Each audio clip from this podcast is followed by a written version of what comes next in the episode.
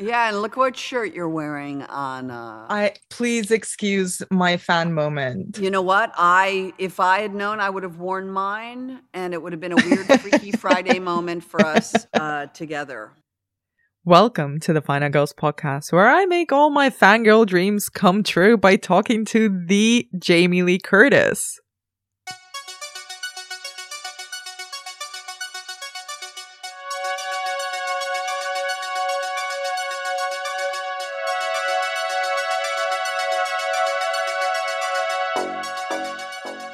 I'm Anna Bogutskaya, co-founder of the Final Girls Collective and your podcast host. We're making a little detour from our teen horror season to stop by in Haddonfield, Illinois.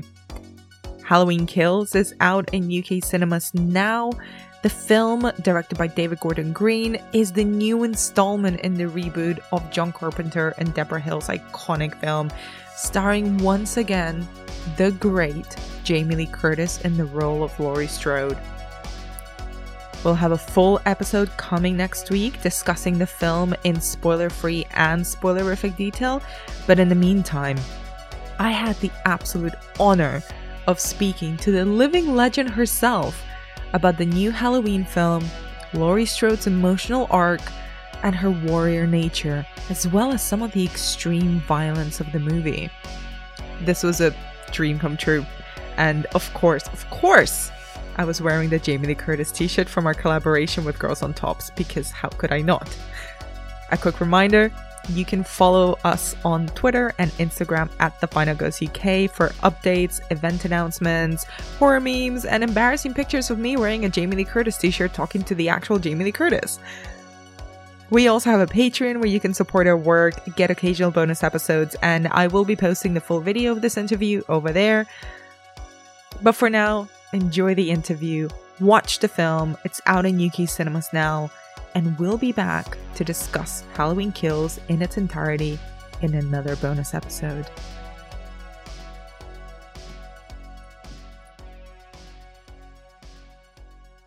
Can I tell you something It's- funny? Of course. Before I did Scream Queens, honestly, when I was a little unemployed and feeling like, mm, you know, I had done yogurt commercials and I felt like maybe they had actually taken a hit on my career and I wasn't working, um, I was sent a script called Final Girls. And it was a TV series, um, sort of like X Men, where this sort of mysterious woman gathered all of the final girls from these serial killers and kind of trained them together. They all lived together, kind of like in a dorm. And then they were to go out and prevent any more final girls from happening. So they would go into communities Like a where a serial killer was going to, and they would have, you know, try to prevent another final girl. Did that ever we did that series ever happen? No, we sold it though. Okay. And then we sold it, but we sold it to the last place on earth you would want to make a TV series. And I won't say where because then it would be really rude of me. And it was the joke. Like when we were pitching, we pitched at FX and Hulu and Dig and MTV and like all of the studios, all of the networks. And there was this one company. And I remember leaving that building saying to my friends, Jeff Dixon, the writer, I remember saying, wouldn't it be funny if this was the only place that bought it? And they were the only place that bought it. And for a minute, it looked like we were going to make this show there. It ended up being in a development thing, and then they like they wanted it developed. They, I thought they were ready to shoot. The script was terrific. Anyway, I had never heard the word "Final Girls" in my life. I had never heard the phrase.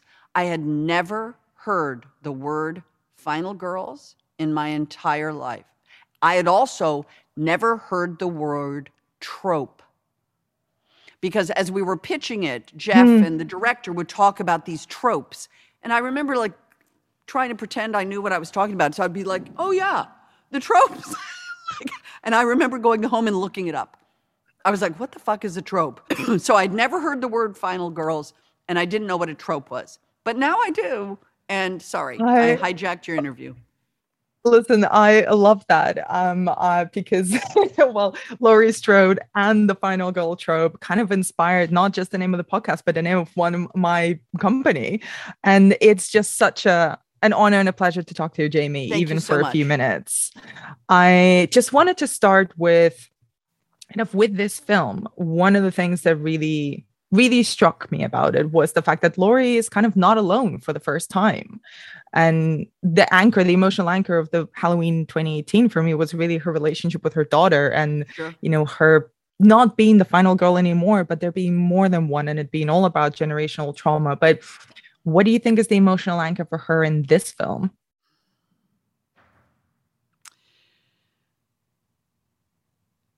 I look at Laurie Strode as somebody who is a pinball in a pinball machine. And when Michael Myers um, first arrived, you know, she was going to go to med school. She was going to be the valedictorian of her class. Um, She might have gotten a kiss before she graduated high school, but she was focused.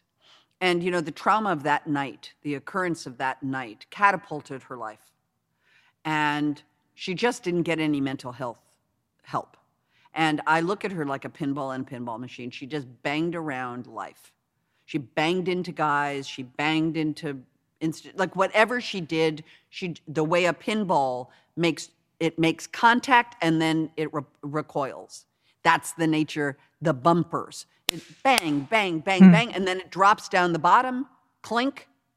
Then you shoot it back up, and then it goes again. I feel like that's what her life was and one of those bangings ended up creating a child who then she tried to take care of and then they took the child away. The husband left the other like it all fell apart. At the end of the 2018 movie i think she could have died in the back of that truck. She could have bled out and been the happiest person on earth. Back with her daughter back with her granddaughter michael myers dead.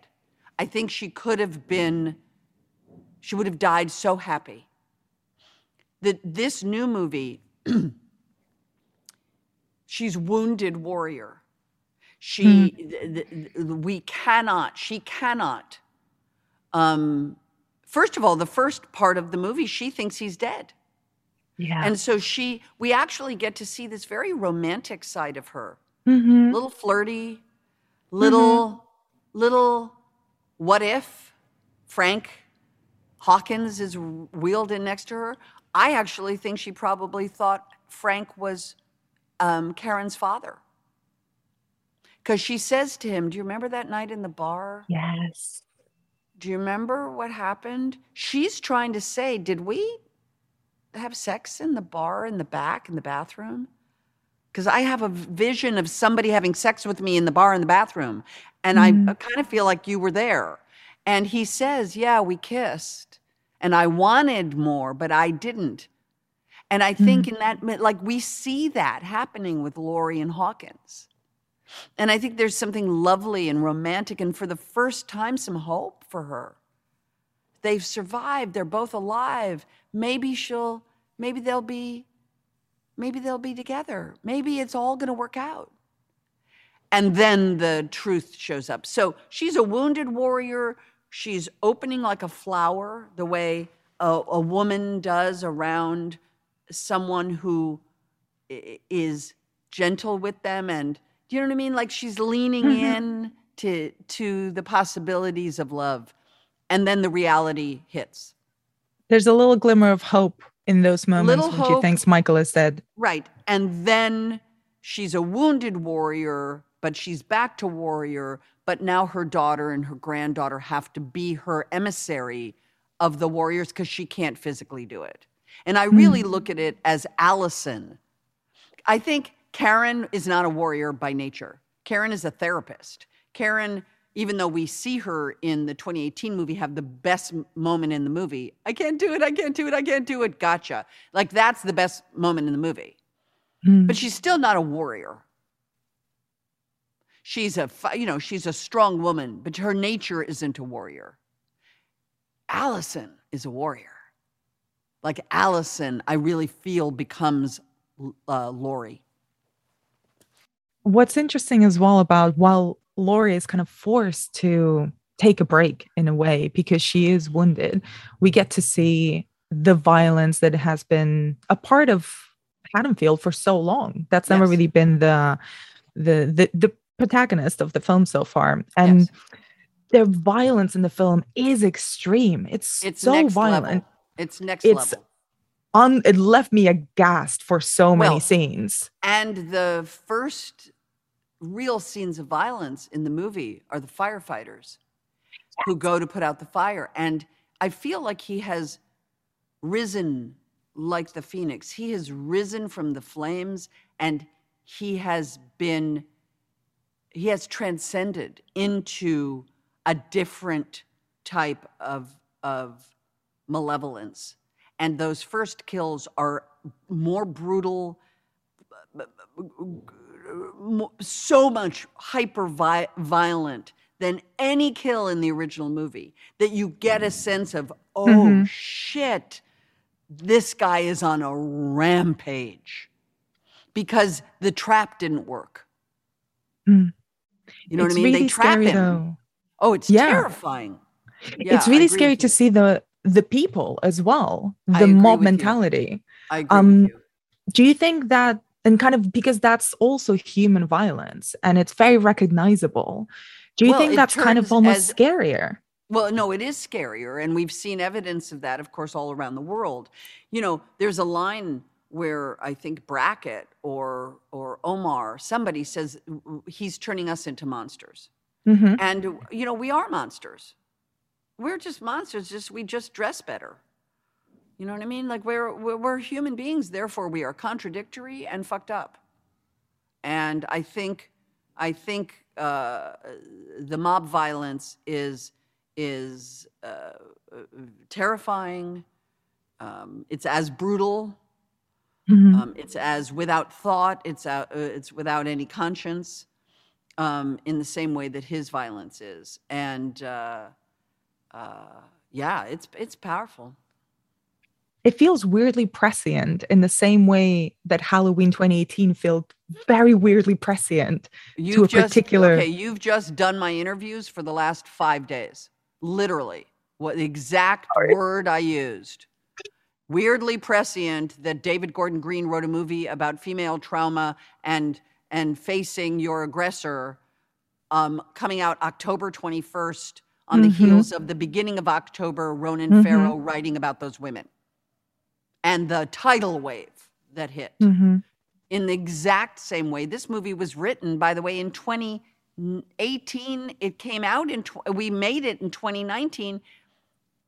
It's now 2021. We've watched three cycles of unrest and group protests and mob violence t- take over.